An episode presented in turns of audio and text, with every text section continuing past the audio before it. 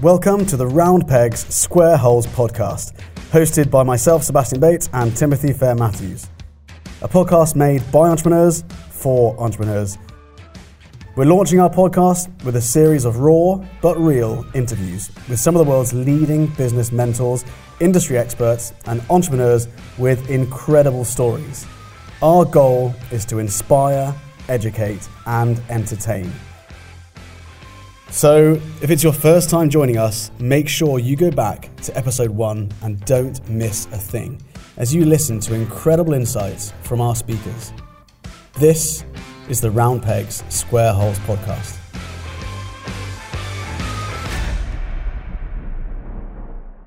Hello, everybody, and welcome back to our next live interview. Hope everyone's had an amazing week. I'm here today with Lee Warren.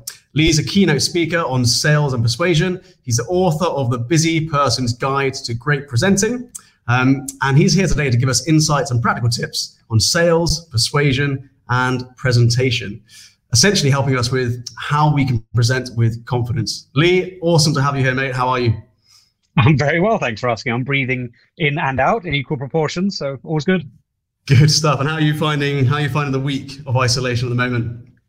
Uh, well, in the UK, we are in week, um, I think it's week five, actually. Week five uh, of, of down isolation, yeah. yeah, uh, I'm thriving. Actually, I'm really enjoying it. I, I enjoy, um, I enjoy the, the, the time out. I've been busier than almost ever, and uh, I've got, um, without exaggeration, just over 1,200 unread books in my flat. I've always got a pile of books, so I'm, I'm enjoying slowly getting through those as well.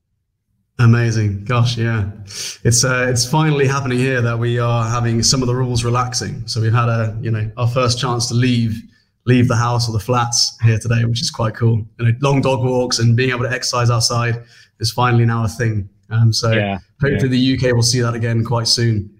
I think um, we've been fairly lucky here. We've had a fairly gentle lockdown, actually. I mean, everyone's out for a walk every day, and you know, I'm lucky. And I live in London, but I've got a flat the size of a house and a garden, so psychologically, it's been quite, quite easy, I think. Yeah, definitely. And I guess it's often, you know, however, however you kind of plan for it and, and perceive it, right? One one person's lockdown is another person's, you know, dream. If you're an introvert, this is this is like a dream come true, right? In some ways, lots of time um, on your um, own. Yeah, and I think also a lot of people have been discovering that, that those old categories of introvert and extrovert actually don't apply to all situations. Um, yeah. uh, so I think people are finding out a lot about themselves and um, what I've been doing every so every morning I've had a virtual coffee with a different person. I've been in touch with peers, competitors, um, friends, and and and so I've had a 30 minute virtual coffee every day at nine and then um, and then a virtual drinks party in the evening with a few friends every at six thirty every evening. So I start the day and finish the day, and it's quite structured, and that's helped a lot as well. Amazing, brilliant. Um, would you say that you're now? This is the question I keep asking people because um, it's. I, I, certainly feel that I'm in touch with people more now than I was before. Would you feel that? Would you say that people are more connected now since since this kind of lockdowns happened? Uh, I think there's to some extent that's true. Yes, I, I, think also a lot of people are really feeling the the deep need for a genuine face to face connection, um, mm. And and I've seen it happen in different ways. I mean, I've got a couple of friends who are in lockdown in Spain, where it's ex- incredibly strict, and they're yeah. on their own in one bedroom flats, you know, on floor 17. So that must be very very tough, I think. And and they're of course desperate for connections, so they're on Zoom and phone calls almost every day to to people um, yeah, 100%. but it does it does seem it's a bit more tiring chatting to people over over the internet for some reason. Yeah, um, yeah, yeah, yeah. But but I've definitely I've, I've I've I've got back in touch with lots of people I should have made a bit more effort to be in touch with before. Um, and and I've had lots of requests from people getting in touch with me as well. So it's it's been nice. Awesome stuff. Yeah. Um, it'd be great to dive into to what it is you're doing now. Just to, just to, before we go back into your background and how you got into you know presenting and, and to get into the the kind of the top the topics we're going to go into today. Just to to get a bit of a background about you know who is Lee Warren um, and why you're doing what you're doing and what it is you're doing these days. Um, so, which of those questions should I deal with first? What am I doing now? Um, what I'm, what doing, now, doing yeah. now, what I'm doing now is trying to learn every bit of technology that will enable me to still do stuff for my clients um, okay. at lightning speed. That's what almost every waking thought is focused on. So, digitizing your your watch, what was once a physical business into an online business, right? Yeah, so so my uh, my my job title would be keynote speaker slash author. That that would that would mm-hmm. that's what if I if I had any business cards, that's what would be on the business card. Um, Uh, I don't, as a, an environmentally conscious and enlightened human being, obviously, um, um, and, uh, and, and I forgot to print them. Um, uh, but I uh, so so all of my work was in speech marks the, the real world. So so all of my clients would pay me to either turn up at conferences, walk on stages, speak into a microphone, walk off again, um, or occasionally facilitate workshops and so on. So it was all online. And um, and then when uh, when the severity of the crisis hit, um, I I just had cancellation slash postponement of every single bit of my work uh, on day one of the lockdown for the foreseeable really? future. Within about so a week, all of it, pretty much all of it, your inbox fill up with cancellations. Oh, I, I, could, I could. I mean, in, in real time, I could see, yeah. see it coming in. Oh. Um, and and I'm lucky. I've got good relationships with my clients, so none of them were just perfunctory. We're getting rid of you. They're all, you know, we're so sorry. We just don't know what's going to happen either. Mm. Um, and uh, yeah, so I had to to focus very quickly on how I how I retranslate what I do for the for the virtual speech marks virtual world. Yeah, yeah, and and would you say that you're feeling quite optimistic about this change in your business? I am actually. I'm feeling very optimistic about it personally. I think there's a it's a bit of a balance because uh, clearly there's a lot of personal tragedy in the world um, at the moment, and I actually, uh, in terms of my family, I'm very, very, very close to that. Um, uh, my, my mum's in the highly vulnerable group. She's she's on um, medication at the moment. So, so uh, on a personal level, it's it's quite a tough thing to go through for me, and I think for many other people. And also on some commercial level, of course. I mean, there's I, th- I think this is really long term. I think anyone who thinks this is over in the near term is is probably being a bit of a Pollyanna. Um, mm. So I, th- I think that we're going to see some serious shifts in businesses. However, anybody can grow a business in easy economic times, right? We've just seen yeah. all of my lifetime almost, we've just seen growth, growth, growth. Um, and it's yeah. really easy to grow a business under those circumstances. So I think we'll see a bit of a winnowing. I think we'll see the wheat sorted from the chaff.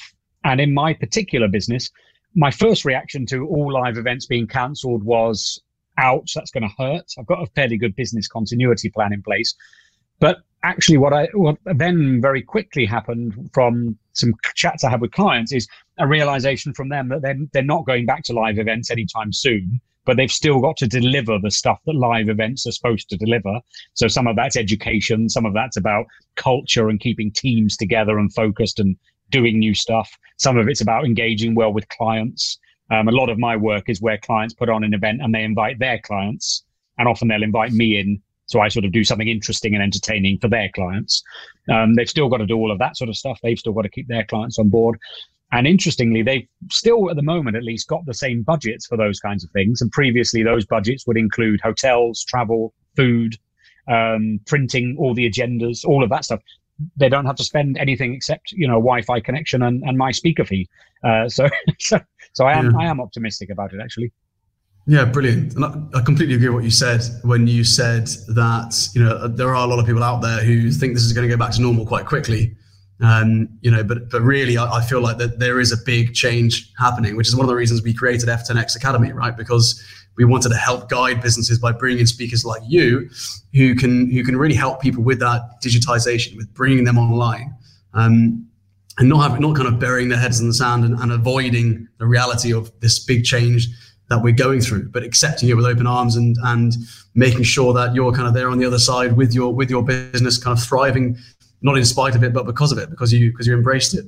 Um, yeah. I feel that presenting is now super important because everything's everything's online, everything's Zoom, everything is video calling this and doing that, and and to get a bigger audience, you need to be able to present yourself online properly. And and I think you know that's a really really interesting thing to bring to our audience. So I'm I'm quite excited to get into um, a lot of that with you and to dive into some of these, um, you know, these insights and practical tips.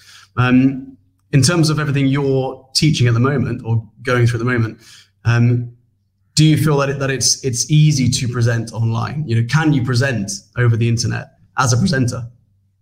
So they're, they're two different questions. Is it easy? Um, the answer to that depends on lots of different factors. Um, can you do it? Yeah, absolutely you can. And in many ways, um, presenting might be becoming a little bit easier for, for many people, particularly once you get over the hurdle. I mean, everybody hates to see themselves in a camera and everybody hates to hear their own voice, apart from professional speakers like me. We, we love the sound of our own voices. But apart from that, most people hate hearing how they sound and seeing how they look.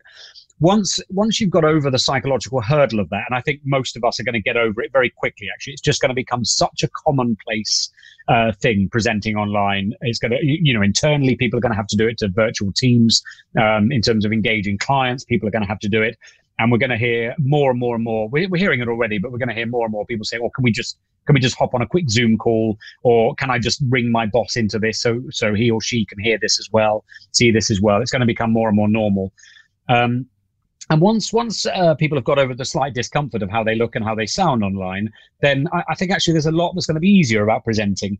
Um, uh, there's there's a lot less physiological nerves that happen um, you, will never quite, I think, get the terror uh, of standing up in front of 500 people live in a room uh, online. You just don't quite. You do get a bit of it, definitely. I still do, um, but you don't get quite that almost debilitating, gut wrenching nerves that you do in live events. So for many people, it will become easier. Um, I think the quality of questions will get better very, very quickly as well. So anybody who presents regularly will be very familiar with the person who puts their hand up and says, "Oh, this isn't really a question; it's more of a comment." and they just grandstand and talk. And you don't get that in, in virtual chats on, online so much because people are typing yeah. their questions in. Those grandstanders don't really have time to type their questions in. So a lot of things will become easier. Really, really interesting. I, I hadn't actually thought about that. The quality of questions improving. I I definitely say that's true, especially if you're if you're hosting because you can select questions you you know you want you think would would get would would be the ones that were needed the most in the conversation. You know, so well, also we're going to hear from the introverts for the first time ever. Yeah. Um, I mean, some of some of the most interesting questions I ever get are when I finish speaking and I come off stage and somebody comes up to me one on one and says, "Oh, I didn't want to ask this in front of anybody, but," and it's often a really interesting, insightful question. Wow. Um, yeah. You know, whereas uh, you know the person who puts they're always the person who's sitting right at the front and they always put their hand up. You know, they always ask questions and they're they're often quite banal, superficial questions. Actually, um, I mean, I've been asked things like, "Where did you get your jacket?" Right you know, stuff like that.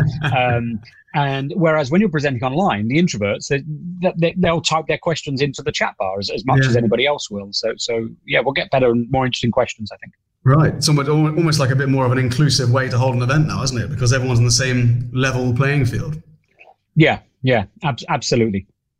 Brilliant. So, um, okay, so what would your advice be? Because I, I, feel like a lot of people out there, they've got amazing ideas, amazing knowledge and wisdom within their area, but they're held back because they, for whatever reason, are too nervous to, to you know, to present in person, let alone online.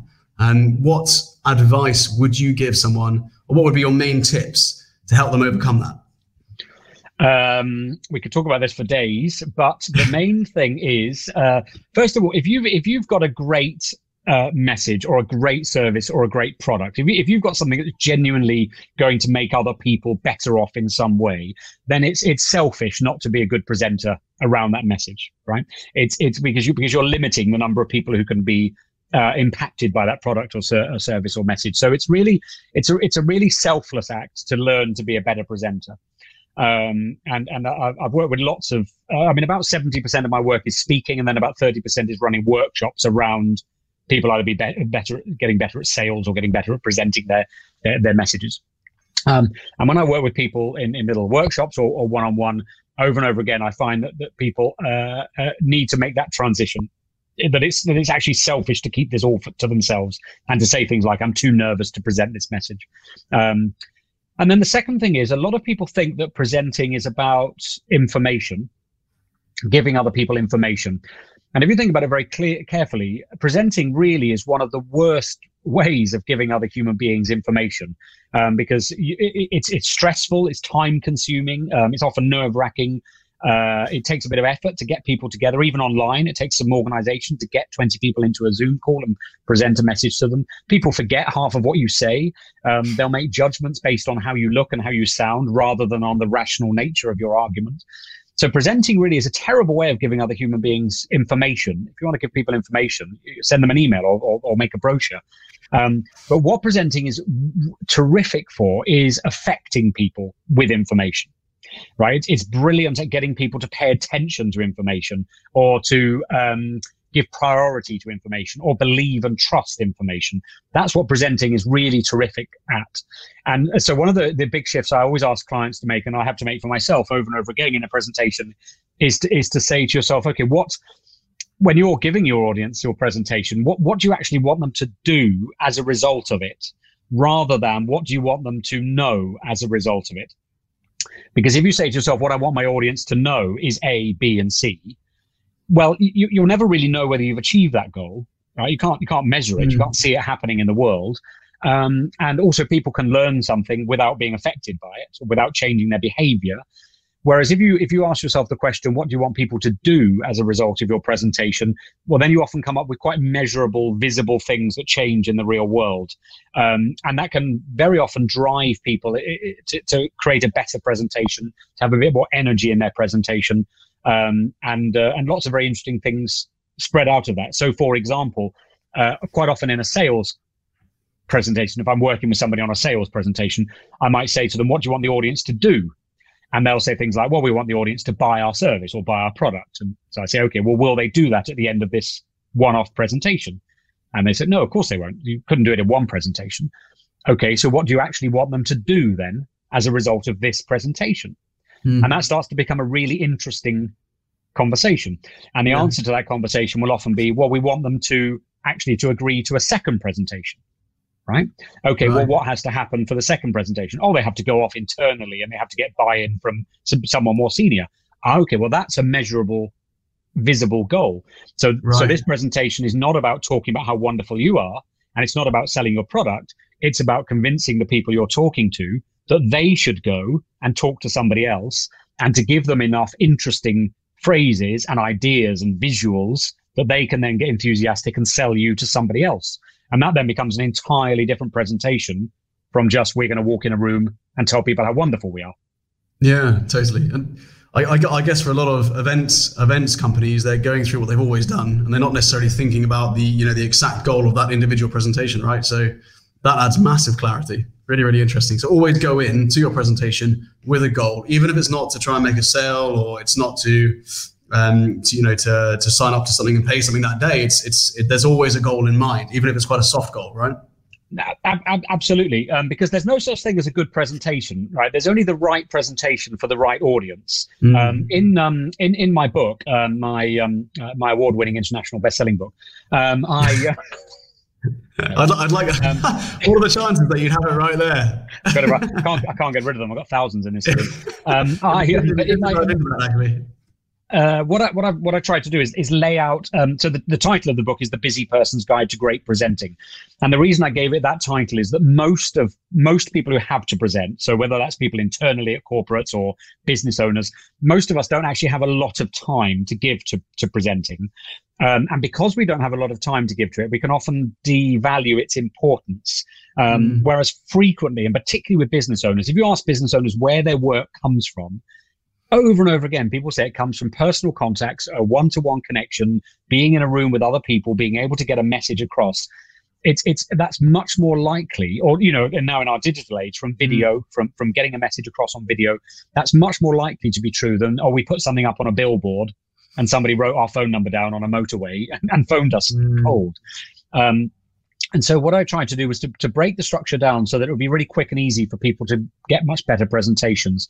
And the goal is is the very first chapter when we start talking about the structure is, is getting clarity on that goal because it really shifts how you perceive presenting and it, it shifts your your efficiency as well because once you've got the goal clear, then everything else in your presentation can be shaped by the goal. So you know you say, well, should I use slides or not? Well, what's the goal? Right? How yeah. long should my presentation be? What's the goal? Um, should I bring somebody else in? What's the goal? Right? I mean, every, everything gets answered by that question. Wow, brilliant! Yeah, really, really interesting. So the next, the next, the next, um, the next step or the next tip. Um, so there's a little acronym around which I built the book, and that's MAP, M-A-P. So I wanted it to be a map for great presenting. So the M stands for message, uh, and although it may sound a bit banal, you, you've got to have you've got to have real clarity on what your message is and the message um, is for the audience, not for you. Hmm. And a lot of presenters, what a lot of presenters do is they make the mistake of saying, "What do I want to say?" and "What's the best way to say that?" And great presenters say, what does the audience need to hear to get a result? And how do I say that? Right? Or yeah, how do I present yeah. that? Um, and it's it's it's a sort of 180 degree way around of looking at presenting. Um, and everybody watching this or listening to this will have seen many presentations where the message just wasn't relevant, seemed a waste of time, wasn't clear, wasn't focused. Um, so you've got to get real clarity around the message and why the message is right for the specific audience that you're presenting to. Um, totally. So the A of MAP is the audience. Um, and, uh, and, so the, the, the very quick tip is you've got to mentally get to know your audience as, as, as deeply as you can. You've got to really understand their world, what's on their minds, what their priorities and their needs are, and you've got to keep speaking to that you know that famous thought bubble. What what's in this for me? That's hovering above their heads. Um, but also, you've got to think in terms of uh, all sorts of geographical things, like sometimes time of day that you're getting a message across to people will affect their how they perceive it. So when you're, particularly if you're in a business situation where, for example, a client has said, you know, can you can you present to us online? If you're presenting at nine o'clock in the morning, people tend to be a bit more awake. They tend to be a bit readier for content heavy stuff. Whereas the later in the day it gets, the, the, the more tired people get conceptually, the more st- they start thinking about other stuff. So if you're presenting four or five o'clock in the afternoon, your, your stuff has to be much less data heavy, much lighter in tone, much easier to understand. Um, uh, so, so the more you can understand the audience, the real world they're in, what's going on for them, the, the better your presentation will be. And then the P is is is about the presenter. So obviously you've got to look and sound as good as you um, as good as you can, and that's a very new. That we're all learning new ways of doing that online at the moment. Yeah, definitely. It, it, sort of strikes me that you know the message is so important, and and the way you articulate your message and the way you know your customer or your clients is that that's so key, right? Um, and, and I think it's very easy to, to, you know, to plow all of your time, effort, energy, and money into a, you know, an incredible video or an incredible piece of content. But if the message isn't clear and you can't articulate your message properly, or you can't present it in the right way, which is engaging, then you know it's it's it's it's no good, right? But it, but if you just grabbed your phone and you're able to to articulate your message perfectly, present it perfectly, and speak directly to your clients or your the people watching, meeting them where they're at, it's going to be such a a powerful piece of content, right? Yeah, ab- absolutely. Um, I um, uh, two two of my clients are two of the big four consultancy firms, global consultancy firms, uh, accountancy, uh, you know, professional services firms, and um, and I was introduced to a third of those four by word of mouth, and it was a big deal for me. I run, you know, you're you're, you're looking at the international headquarters of my business, um, so it's, it's, it's me and a bit of paper behind me, um, and um, and uh, so I took this very seriously. It's a big deal for me, and I, I, I got a meeting um, with, and it was a part, excuse me, a partner of the firm I was introduced to, and we arranged a meeting. We got a sales meeting together, and I went along, and I was very aware. The introduction was this person will never use you himself directly, but if he likes you and is happy to recommend you internally, it'll be a shoe in into the business. So you know, take this meeting seriously.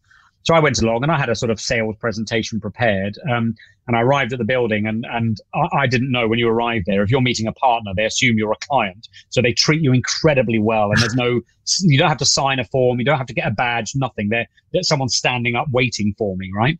Um, and I said, Oh, hi, I'm here to meet so and so. And she said, Oh, Mr. Warren, please come through. And she picked up the phone and phoned this guy. And I was 20 minutes early because I was ready to, you know, do all the sign in and have to sit in a chair. And she phoned this guy, and I heard him bark down the phone. Uh, he's 20 minutes early. And then he put the phone down. So it wasn't a great start to a you know yeah. meeting. And I got taken into the coffee lounge, and I was sat there, and I was there for about 10 minutes. So I'm still 10 minutes early. And the person running the coffee lounge, she came over and she said, "Oh, just remind me who you're waiting for." And I told her, and she went back to her phone, picked her phone up, and said to him, "Oh, just so you know, Mr. Warren's been waiting for 10 minutes." Right? Mm. So th- this sounds like I'm really hassling for this meeting. I'm still 10 minutes early.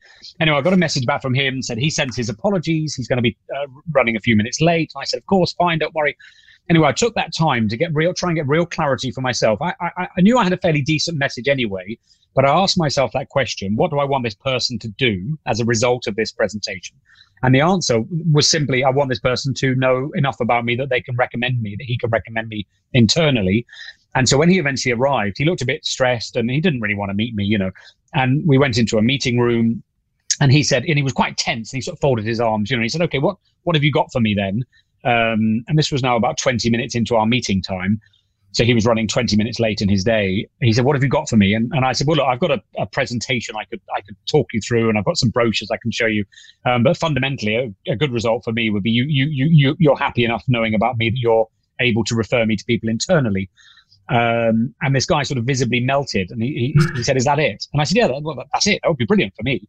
And he said, "Oh right, okay." Said, "Well, I've looked at your website. Tell me about a couple of um, our competitors you work with. What sort of things do you do for them?" and we chatted for about 10 minutes. And at the end of that 10 minutes, he, uh, he said, um, okay, yeah, that sounds great. I'll get my EA to send you some names with my blessing. And um, would you like a coffee? Right. Um, so this guy who'd been 20 minutes late, didn't want to meet me, was now, he had nearly half an hour of his day back. Yeah. Because we'd had this really quick 10 minute chat. said, would you like a coffee? Um, I'm not completely stupid, so I said, "No, I've had one. I'm fine. I'll get out of the, get out of the room." Um, and yeah. that, that company's still a client to this day. Um, oh, amazing! and and so sorry, it's quite a long story, but the point I'm making is having some clarity around the message, what you want the actual audience to do, can, mm. can really help in all sorts of ways. Because if I'd gone into that meeting and tried to do my one hour sales presentation in 40 minutes to someone who didn't really want to be there anyway, it would have been a, an absolute car crash. Yeah, totally. So just just having absolute clarity on what it is you want to achieve from the presentation, no matter how big the presentation is or how small the presentation is. I mean, even even on a one to one situation, you're still presenting, right? and knowing yeah, knowing your audience. Absolutely, you are. Um, and when I use the word audience, I mean I'm talking about potentially one person in a room, one person at the end of a Zoom call, 500 mm. people at the end of a WebEx. It, it, it, it's it's other human beings.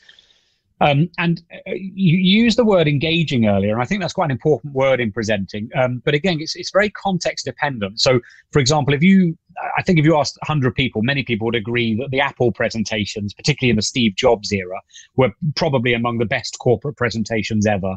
Um, uh, but they were only good because they were right for that audience, right? Yeah. And that audience is a really up for it, energetic, tech savvy, Apple hungry audience.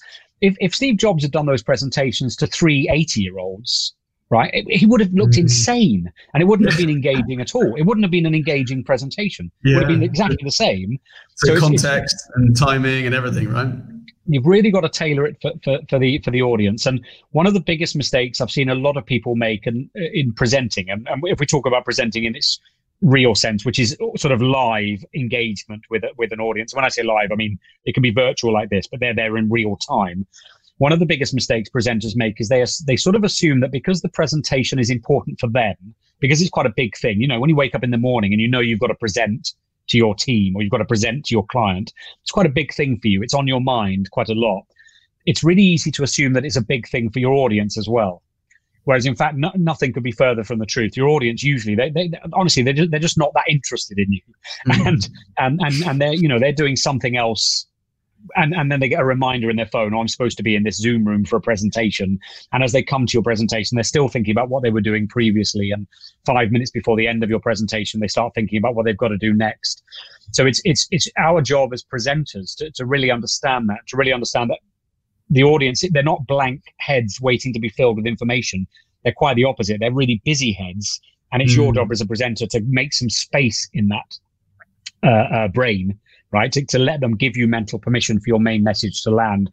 So, so another tip I would give would be always don't don't start with your main message, but start with something. I, I, call it a hook. Many presenters call it a hook. Start with something that really hooks people's attention, that tells them they should be. So your video at the start of this is a hook, right? Mm. There's there's no real content in that. There's no real information. It just sort of says, get yourself ready. Something's coming, right? Yeah. Pay attention now.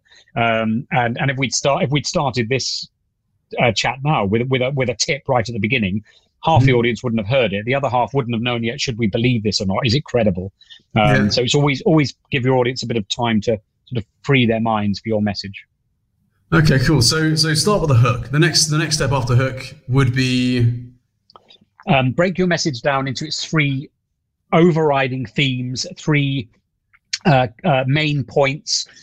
There's a really strong argument in human psychology for three as a way of thinking and presenting in general. Three threes are a very comfortable number.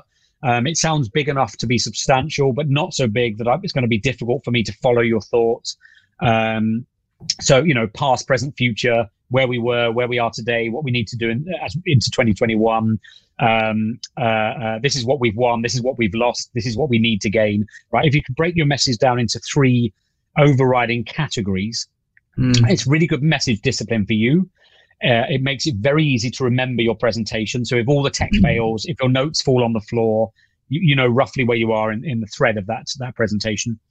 And then what I try and do in my own presenting, and I often recommend this to others, is to make sure that for each of those three points, you've got um, a story or an anecdote, you've got a piece of data or a piece of real evidence, and that you've got something that tells the audience why the point is relevant to them. Yeah. All right. So, for example, I told you my story about meeting the the management consultant. If if I was doing a big official presentation, I would possibly follow that up with. I'm making this up, but some bit of research. I might say um, 74% of people who had a clear goal actually achieve their sales targets. Right, I might make that up. So I'd follow that with a bit of data. Hmm. Um, and then uh, and then the data. I use the word sales. So if it was a sales audience, I, I talk about sales. So it's obviously relevant to the audience. If it was a, a marketing audience, I might choose a bit of data that's relevant to marketing to make sure that it's relevant for the for the for the audience. Um, there's something really lovely about threes. Uh, also, when you tell an audience, we're going to cover three main points today. Mm. Audiences relax mentally because what what what they're hearing is I don't need to work very hard at this. You've done, you're the presenter. You've done the work for me. You've made this easy for me. And therefore, I'll, I'll give you some of my time and attention because it's not going to cost me very much and it's not going to be hard work mentally. Yeah. Um, presenters who presenters who don't have or appear not to have any sort of structure to the presentation or um, it just seems to be a sort of garbled stream of facts. Switch audiences off very, very quickly because audiences think this is hard work. I've, this is hard work. i have got to make an effort to find out why this is useful and relevant to me, and they, they won't do that work for you. Yeah, yeah, completely right. I think um, I think for, for me personally, a lot of a lot of my presenting has been in the form of videos, really. So when I when I look back, you know, I've been working with with Tim and F10 and F10X for for about eight years now, probably even longer. Um, and these guys have been, do, been doing all of my content, um, and I've probably done more presenting to camera on videos for social media content, all that sort of stuff, than I have on than I have on stage, right? And I think you just you kind of get used to doing a certain type of presenting to a you know to a certain to a certain audience, and I, I think the benefit of that for me has been the ability to to watch it back and make corrections. Yeah. And if, we, if, yeah. You, if you and it's such a good tool. I mean, we use it in martial arts all the time, right? We film ourselves doing something, and then we you find the smallest changes. I mean, I think Nancy was watching, or she she may still be watching this now. Um, but she's she's a confidence coach and present and presentation coach as well. Um, and, and I was doing a lot of workshops recently where we were using the same the same technique. You know, F10 were filming it, and then we were going through it and just trying to make you know two percent of changes. So would you would you say that you know filming your presenting is a great way to not only boost your confidence but also really start to develop your technique? Yeah, absolutely. In fact, I, I believe that a lot of confidence comes from technique, really um, uh, uh, technique and preparation will make almost anybody more confident. Um, and it's interesting. I mean, I've had to in, in this, you know, launching into this totally virtual world where I always knew in my business things would become more and more virtual gradually. I had no idea that there would literally someone would pull the switch one day and, and it would totally change. So I've had to, in many ways, relearn my craft of speaking for a virtual world. Mm. Um, I've done a lot of stuff directly to camera, but I've never done stuff to camera when there's been nobody else around at all yeah. as, at the moment. So there's always been a cameraman or a producer or a director, and even then you're getting a little bit of live feedback, a little bit of live calibration. Yeah, something, you can Is kind that, of bounce off the energy yeah, you kind yeah. of use in the room, right? Absolutely, absolutely. Um, and it's why I've been doing some stuff with clients at the moment on presentations online, and for nearly all of them, I've asked them to get one or two other people in with them because it's really hard um, unless you're a skilled broadcaster and you've done it mm. a lot. It's really hard for an individual, certainly in a presentation where they're just giving a message out to to keep the energy going. It's it's it's, it's once you get someone else in, the energy just increases instantly because you've got something to bounce off. So one of the things I've been doing in my own presenting is I've been recording everything I've been doing online and particularly recording and trying to do it with apps where I can see a lot of the audience. So Zoom's very good for that. And then I've been watching the, the presentations back, but not watching myself so much as watching how the audience react to what I'm doing. Um, because a, a, few things have become very obvious. So, for example, jokes don't work online; they just don't work. Yeah. um, hu- humor does. Humor Did still works. the wrong way. I found that out the hard way. Yeah. Um, I mean, I've oh, been a dear. performer all, all my life, so i have got I've got fairly decent performing instincts. I know what it's like to walk on stage and get an audience on side. But yeah. the virtual world of performing is, is totally different. Um, so humor does uh, sorry, humor works, but jokes don't. Um, and also, um, in my speech marks real world presenting, I find it very easy to engage with people individually, and I'll, I'll often mm. ask people, in, even in a big audience, I'll often, and I've got some fairly humorous things to do with an individual in the audience that not threatening or intimidating. It's just fun, and everybody likes it. Not online, they don't, um, because it, it it just doesn't work. It just doesn't work at all. It, yeah. it, feels, it feels like you're bullying someone. Um, really, yeah, yeah, yeah. This, this, is something I've got to be quite careful with because whenever I'm whenever I'm doing a, a workshop or I'm on stage, I, I, I, don't know what it is, but I try and inject humor into quite a bit of what I do. I think it's just natural, maybe just my personality coming out. Once I once I've got over the fact that I'm relaxed and I'm in kind of in a flow, right? I just start to you know bounce humor off with the audience. But when you start to bring that online, it just feels like you've got a very tough crowd. And I and I and I completely agree, right? It can, it can come across as if you're almost alienating people if you if you're doing yeah. it the wrong way, right? Yeah, ab- absolutely, and that was true in the real world as well. It's tough. It's tougher online. The, the closest thing I can compare it to is doing um, a live keynote to an international audience where much of it is being interpreted for them. Um, mm. and those all, all keynote speakers will say the same. I think most keynote speakers find those the most difficult gigs of all to do because you've got yeah. this weird thing. You you sort of say something, and whether it's humorous or whether it's very profound or whatever, you get this sort of weird wave that goes through an audience where some people react instantly and then some people about seven seconds later and then some half a minute later. Mm. Uh, and it's one of the things all keynote speakers have to get good at doing is, is dealing with that kind of energy. And being online is the closest. But sorry, to come back to your original point of is it good to record yourself? I think it absolutely is. Mm. But with one caveat, which is present that presenting is not your presentation is not for you.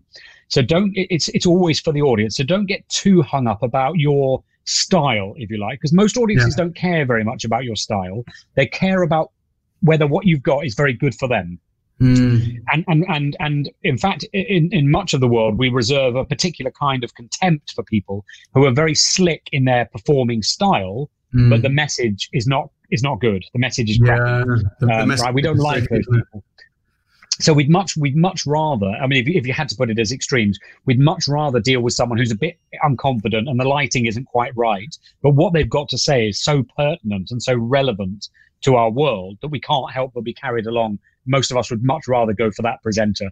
So i, I think it's right to watch yourself back but don't get too hung up on yourself. Keep thinking about mm. is it right for the audience? That's why i watch the audience's faces uh, rather than mine to coach myself. Very interesting. I- yeah, I completely, I completely agree with you with that, and I, and I, think it just makes the speaker look more relatable, and you know they can kind of relate to them because because they're not highly polished all the time. Do you know what I mean? It's it's like uh, I mean, obviously you got to do your best as a speaker to, to come across professionally, but but you know, like like like these like these interviews, right? They're they're raw but real, and hopefully that makes them pretty authentic. I mean, now and again the mic cuts out, the video cuts out, but um, the message and the content it's it's from amazing people like yourself. So you know, for me, I, I think that's really important. I think people people gravitate towards that. Do you know what I mean? Especially now at, the, at this time when people want that kind of connection. They don't want something which seems too distant. They want something which seems real. You know, I totally agree with that. I, absolutely, they do. And also, what does the word professional mean? Um, mm. you, you know, because when you when you say that doesn't look professional, uh, it, it, it, can mean sometimes that doesn't look credible in its own space, or it doesn't look like it's worth spending money on. But sometimes it can just mean it doesn't look slick. It doesn't. It, it doesn't look like you've sent. You know, you, you you've got an actor to do your voiceover, and you've sent it off to some studio, and and as you say, quite often, I mean, most of us are not in the business where we need to look like a car commercial or even should look like a car commercial. Mm. Um, you know, and in fact, many car commercials put people off because they're yeah. just, you know, because they're just sort of so slick and unreal that they don't they don't really um, uh, uh, yeah. get people to relate to them. It was, it was really interesting what you said um, as well about the audience is thinking about how you can help them. I think one of the one of the things I, I used to get quite nervous with public speaking until until I just did it over and over and over again. And I think um, one of the things that really helped me was I read somewhere or someone said to me at some point, um, you know, the reason you're nervous, and, and let's face it, you know, nerves and, and the whole idea of getting nervous when you're public speaking is like a deep rooted primal fear of social rejection, right? And people say it's it's scarier than death. You know, they, would much rather die than have the social rejection on public speaking. But but really, if you can convince yourself that this is nothing to do with you and it's only about the impact you can make to the audience or the person in front of you, and you make your whole message just about giving value. And I think it makes it so much easier to put yourself out there. You know, especially online where you've got you know faceless people on on you know keyboard warriors and trolls, and and I think you know you just sort of you sort you, you sort of avoid getting hurt by that if you yeah yeah you feel it's all about giving value, right? How can you yeah. be hurt by that?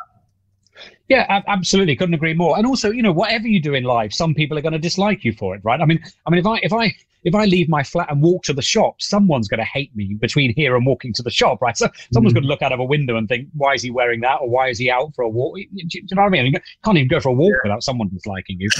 um, but but also, you're, you're right that where nerves come from. I think the other thing is I think it's quite important not to lie to yourself when you're presenting to try and cure nerves because you can you can sort of you don't want to suppress them because nerves mm. are actually a very natural and they can be a very enabling thing. And so one of the things I find most useful, I do this myself and I, I go through it with all my clients, is to have a little, uh, I call it a, a 30 second warm up. It's just a little mini ritual to get you into the right psychological and physiological place to present. Um, and the first part of that is to say to yourself, I'm feeling nervous and then to mm. name it, to name how it's manifesting itself. So that may be, oh, my hands are shaking, or my throat feels really dry, or my heart's beating fast. And the minute you say it out loud, it slightly takes the edge off it. Right, really? sort of, sort of saying to yourself, "I shouldn't be feeling like this. I should be feeling ready to go." It can often make the nerves worse. So, it's wow. acknowledging them, and then the other thing is to to then um, have a phrase I use for myself always. I always say out loud that there probably isn't a tiger in the room, um, yeah. because th- this is what your body's getting you ready for, right? It's it's. Mm. I mean, mammals. One of the things all mammals do is they move in groups. it's it's it's it's older than human beings to, to be part mm. of the pack. And so the minute you step out of the pack and you sort of get everyone to turn around and look at you, you, you know, your whole body's saying, well, what's behind me? What, what are they looking at? What do they know that I don't? And, and if a tiger's there, it's going to get me before it gets them. So, and that's why my heart's beating. It's getting me ready to run, and that's why I've got blood in my face because it's, um, you, you know, um, uh, that's, that's, sorry, that's why I'm, I'm shaking because it's because of the adrenaline, and blood's mm. moving around to protect my my my my internal organs. Um, and the minute you say out loud, there probably isn't a tiger in the room. It's sort of again, it just slightly, slightly takes the edge off it. It slightly um, puts it into perspective, I suppose. You know, it's just a presentation. You're not going to get yeah. eaten. No one's going to die. Um, and then uh, I get clients to do a couple of things. Um, so one is to uh, do a little gentle M sound uh, because breathing is, is quite important these days, apparently. Um, so uh, uh, like you're sort of sinking into a hot, warm bath. Um, and uh, so it's mm, like a little gentle M. Um, not when anybody else is around, do, do it privately. Uh, but what it does, it doesn't. it does two two things. It's quite a reassuring sound. So it's sort of psychologically quite calming. But also, what it does is it makes your it sort of wakes your voice up a bit, makes your voice a bit more resonant. Um, yeah. People who are good presenters tend to sound quite authoritative. They tend to sound quite resonant. Their voices. Um, people who are nervous and tense, their voice isn't so resonant. So you just want a bit of resonance, a bit of uh, warmth at the front of your face, and um, and uh, and then I always get um, I always do it myself. I get people to say the first line of what they were about to say out loud uh, because you, you want to do that before you start presenting. So just before you go live online, um, just say out loud, "Good afternoon, everybody. Thanks for tuning in today." Whatever it is, because you don't want to start with a "Good afternoon, everybody. Thanks for tuning in today." yeah, that's the worst nightmare, right? To start with a, as, to sound as if your voice is breaking on your first line, or start with a bit of a squeak or something. It'd be terrible, wouldn't it? yeah, yeah. Partly because it makes you feel bad, but also because it sort of reduces your credibility for the audience, and you've then got to do a lot yeah. of work to get that credibility back. Yeah, definitely, definitely, completely with you. Um, yeah, it's it's interesting when you it's, it's basically anchoring, right? What, what you're talking about with these different things that you're you ask your clients to do. One of the things I used to do, I used to base jump a lot, and I was jumping off cliffs with parachutes and that sort of stuff. And I had an amazing mentor who, who used to say to me, you know, you know, while, while we were on the ground before on the mountain, to stand on one leg um, and to slow my breathing down. And if I could do it on the ground, I could do it on the edge of the of a 3,000 foot cliff where my knees are shaking and I literally can't control my my breathing, to stand on one foot and slow your breathing down. And suddenly, you know, you feel like you've got control of your body. You feel like you've got control of your your senses, and that breathing does just slow down everything. Um, yeah. And, and even if you feel that during a talk, I find that if you just pause for a moment, not not for too long, so it looks a bit creepy, but if you pause for a moment and you know, have a big breath and slow your breathing down, you know, it, it almost looks like it's it's kind of part of the plan, right? And it's it gives that kind of authoritative moment of pause, which shows everyone you're in control of this.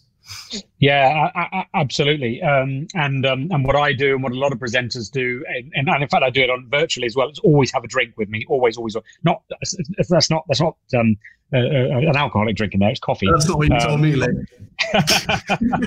coffee or, or water. Um, and a real pro tip is have it in a. This is my own branded reusable mug actually, but have yeah. it in. Um, have a have a lid on it. Let's, so either can, you show us? Can you show us the branded?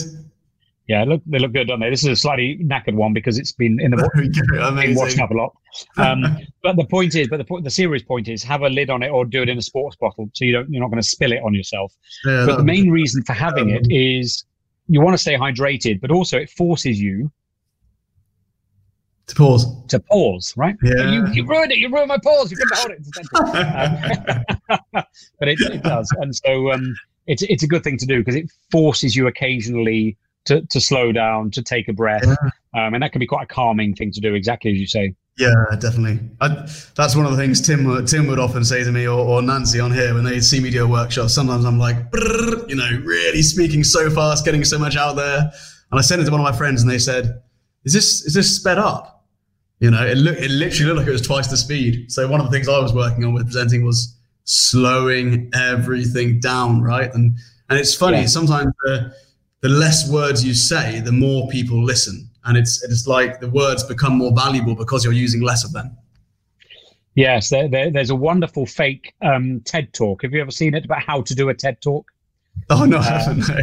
It's great. It's a wonderful pastiche, and um, and and one of the phrases he uses is something like he ba- he basically the, the exact words are something like what I'm saying is banal, but saying it slowly makes it profound and it, it when he thinks the Mickey. I think that is true, but but again, I think I think what a lot uh, uh, the mistake a lot of presenters make is is they think if they change their style, they'll become a better presenter, right? Hmm. And and so little so little of presenting is about your style because your style comes from who you are and what your message is. Um, and, and the best way to become a better presenter is to get a better message and to make it more relevant to the audience. And I've seen I've seen loads and loads of people, in fact, the majority of people I think, who, who say, I want to be a better presenter. And I often say, What does that mean to you? And they'll always say things like voice and body language and eye contact and things like that. But those things really are the icing on the cake. They're not unimportant, but they, they are they are the least important things in a, a, having a great presentation. Um, and um, uh, you, you, can watch many people who, have got really, you know, life-changing messages sometimes, or just brilliant, interesting uh, uh, business messages. Who they're not, they're not that great. They, they get things wrong. They stumble. They speak too fast. They forget what they were going to say. But because the message is right, because it affects you as an audience member, they they're great presenters. Um, so I, I, I quite often encourage people not to not to get hung up too much on style. You, you, you need you need the substance. Yeah, definitely. And, and, I, and I guess you know your your your style and your personality is what makes it kind of unique and and what makes you relatable and people attracted to you. You know, in your talk in the in the first place. Really, we've got, we've got a um, we've got a bunch of questions here, guys. If you've got any questions at all, feel free to to type them in. If you look on the right hand side, Lee, you should be able to see all these questions coming in. I see it's none at cool. all. Um, you see none. You can. You can I, thought, I thought we were all alone. Yeah. do, I, do I need to click anything? I see. Uh, oh, hang on. Maybe do I do I click on wait, wait, oh, live comment? me. I can take I can take care of it. Don't worry about live. it. So um, no, I, I, see it. I see it. Yes.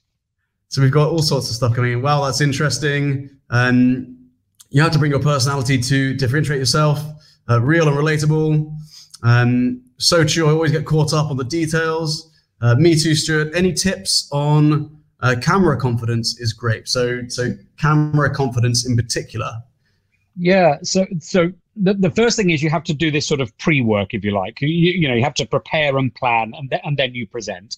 Uh, and, and, so the pre-work is really um, it, it, it's it's sort of a subset of the, the, the message all business owners get told again and again and again. You've you've got to understand your niche. You've got to understand your message. You've got to know why it's right. It's it's the same kind of thinking. So you've got to do that first. Um, I think, and then then you know, let's assume you've done that. Let's assume you're turning up in front of a camera, and that's your webcam on your desk, or you're going into a studio. There are a few other things you you, you can do. Um, it's a bit different if you're live or if you're recording to a camera. Um, so let's assume what perhaps for many is the, is the most stressful, tense situation, which is which is going live. So in other words, you can't take it back. You can't can't re-record. Um, first of all, you've got to stay uh, with the lens. All right, that, that's that's that's one of the things that will will, will make you um, in contact with the audience. Will, will will help an audience to like you.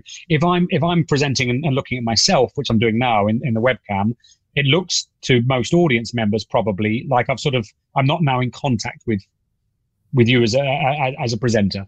Um, whereas now, if I've got this uh, right, I don't know what this software does. Um, is that right, Seb? Do I look like I'm looking at you now? Yeah, the second you look at the lens, yeah. If, if yeah. I if I look at the lens right now, I'm looking directly at you, right? Yeah, exactly that. Um, and and far too many. And, and also, what happens then is you you sort of feel. It's a funny thing to describe. You feel like you're much more in contact with the audience, so that can help you feel a bit more confident. In order to do that, what a lot of people do um, is they stick something next to the lens, so a little post-it with a smiley face on it, or something like that, um, or any any picture that you like. Uh, and I've, I've seen some really outlandish things in camera in broadcast studios stuck next to the lens. Um, but uh, anything that sort of puts a smile on your face will help you a, a, little bit. The next thing is I don't recommend generally scripting things. It's it's you. It's very very rare that anybody can learn a script and come across really well with a script. However, on camera, you might want to learn the first 30 seconds and the last 30 seconds of what you're going to do on camera because you want to get yourself off to a really, really good start. And so that first 30 seconds can be really simple. It can be something like, Good afternoon, everybody. My name's Lee. I'm really happy you're joining me here today. I've got my guest, Seb. Seb, over to you. You know, even if it's really simple like that, uh, because you're you're the fact that you know that's ready to go, the fact that you know exactly what you're going to say can give you a bit of confidence. Hmm. Then, of course, say that a bit like I mentioned with the, the mini ritual earlier. Say that a few times before you start. So, in other words, don't wait until the camera light's on to to start. Get yourself warmed up a bit. Um, I mentioned the 30 second uh, warm up. So that's just doing a little bit with, with your voice, make sure your voice is ready to go. People do all sorts of things, and what uh, what suits one person doesn't suit another. But basically, you want to do something so you're sort of physically warmed up a bit. So that might be, you know, if you've got a martial arts thing, that might be something like that. The secret of this is it doesn't really matter what you do as long as you do something because it just puts you in a different psychological, physiological space if you speak to any professional performer, they'll all tell you they've got their own ritual. So some of them sort of walk around a bit mumbling, some of them jump up and down, some of them stroke a curtain at the side of a, a, a, a stage. Um, so have a little ritual that gets you into the space. And then the last thing is, uh, and I do this a lot, a lot of people do this, is uh, present in your mind to, to one person. And this one person is someone who needs to hear what you have to say, and they're loving every second of it. All right, just present to one person. Don't try and present to a hundred people in your mind because you'll mm. you'll you'll get really nervous about that or more nervous, and your messages and your way of speaking will become a lot more bland. You're speaking to speak to your biggest fan, basically. Mm. This person, he or she. Yeah. Wow, that's amazing. That's I mean that's in that in those two minutes. I think I've learned an awful lot. You know, lots of amazing tips there for presenting to camera. Thank you very much for that. Um, let's see if there's any more uh, questions here, guys. Um, we got Hi Lee and Sebastian Bates. Do you have any tips about how to be confident in front of the camera? Um, I suppose we just covered that one with loads of tips there. Um, great tip with not starting with your main message. I'm just going back to some of the early ones.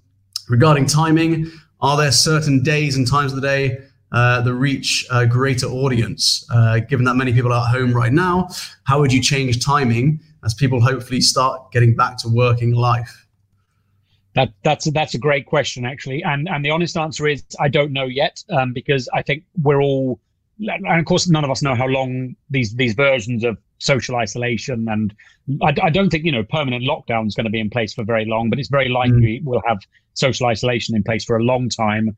Certainly, lots of p- people are going to work from home much more. We're going to see many more sort of virtual activities.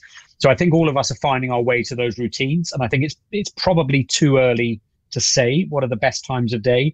I can tell you what my instinct is at the moment based on uh, uh, you know our five weeks of, of this new form of life which is that late morning and early afternoon seem to be really good times so anything around sort of 11 in the morning or 3 in the afternoon seems to work quite well um, my guess, and this is just a guess, and I, I, might be, you know, in three months' time, I might have a different opinion. My guess is that those are the times of days when people have sort of done their serious work and they and they, they they quite welcome either a bit of a break or a change of scene or something. So I think a lot of people are getting to their desks at nine nine thirty. You know, they work in a corporate or something, um, getting a bit of getting their emails done for an hour or so, and then 11, okay, I, have got a bit of attention now for a presentation. Um, similar thing at three, people come back from lunch about two, get a bit of an, mm-hmm. an, hour's work done, and then they're ready. That's my guess as to why that's happening. Um, as to time of day to reach people in other ways, um, many of you will know there's, there's an organization called Sprout Social. They're, they're sort of uh, one of the many online um, uh, companies who, who will help you do your social media. But they've done some really, really good research on different forms of social media and the different times of day that get the best interaction. And they've split it up across LinkedIn, Facebook, Instagram. So it's worth looking up their research because it's really in depth. It's it's very good. Um, I can't remember Sprout, off the top of my head. Sprout, Sprout, Sprout, what's, what's Sprout Social. Um, Sprout Social. Brilliant. Yeah. Great tip. Sprout like the vegetable social. If you type in there, I mean, they've got loads of research. Of course, they always want you to sell you their software, but the research is really good. Mm, brilliant advice. Um, got a quick question here. Um, I see you have a solid color background. How essential is that when presenting? It's it's not essential at all. It's a great question, and I I, I did this deliberately for today. Um, because uh, I wanted um, uh, your your viewers to see the impact of a solid background. I think again, it comes back to this question of how do you affect the audience? How are you affecting the audience? What what reaction do you want to get? Behind this solid background is my bookcase. Um, I'll, I'll show you because um, I can I can just lift this paper up. I don't know if you can see it. Um, if I roll it up, here we go. Give me one second. Oh yeah. Can you see that? Um, Brilliant. So it's, it's, a, it's, a, little bit untidy, um, but basically I can I can choose a different. That'll all roll down in a second. I can choose a different style of background. So if I'm having uh, so for me this is actually really authentic this background because it's my genuine yeah. background. Uh, I, I read. I love books. I read books a lot. It's got my printer. that You actually it's slightly out of shot. I think.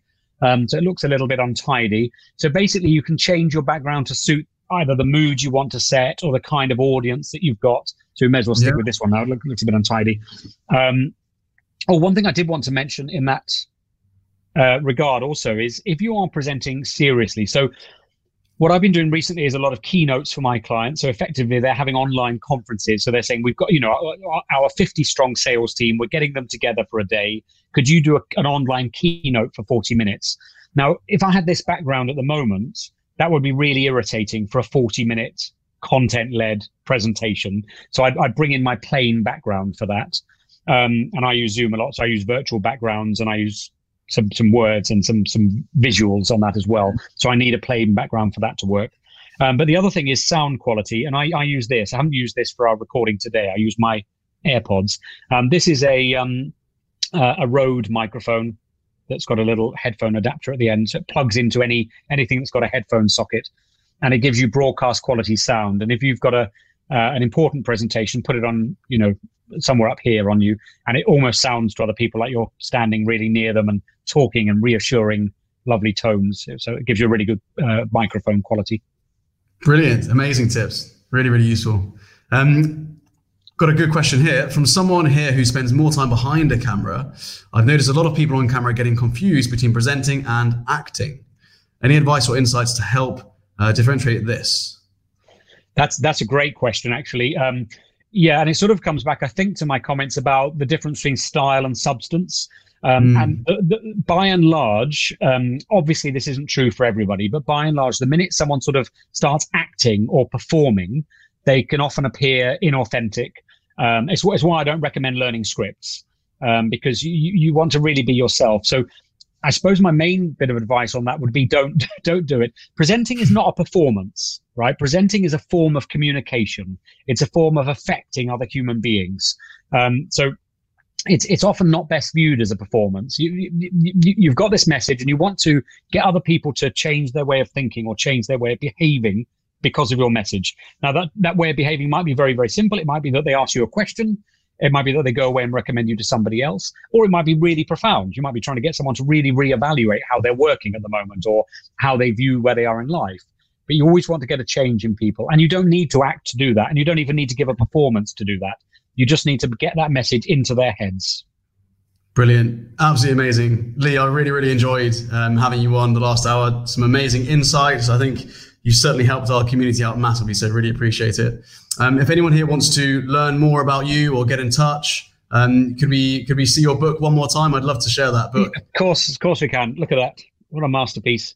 The busy person's guide, to great presenting. Yeah, genuinely award winning, by the way. It was the highly commended finalist last year at the Business Book of the Year Awards. I was very, very pleased wow. with that.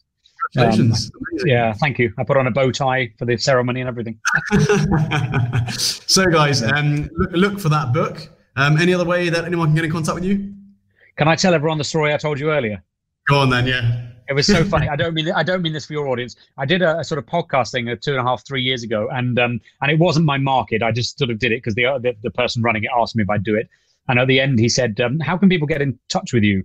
And uh, and I said, I was, I was a bit flippant. I said, oh, actually, I wish they wouldn't. I'm, honestly, I'm really busy at the moment, and, and I, I, don't need loads of inquiries. Um, uh, if, if if if, any, if anybody does want to get in touch, you can you type Lee Warren speaker into into the internet, you'll find me. Amazing. Lee, thank you so much for coming on, mate. Really appreciate it. My pleasure.